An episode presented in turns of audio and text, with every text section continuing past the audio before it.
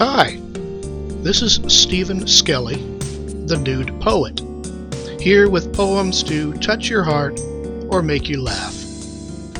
I have had more than 25 surgeries and procedures to fix broken parts on my body.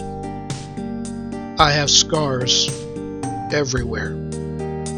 When I stand in front of a mirror, I can look at my scars and each one tells a story. They're not ugly. They are my life's memoir carved in flesh. This is my poem, My Scars, by Steven Skelley. My body bears many a scar.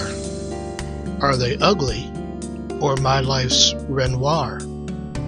Mementos from times near and far, flickering light from a distant star, a submarine revealed by radar, stories routine and bizarre, unique notes from a master's guitar, each one a time travel avatar.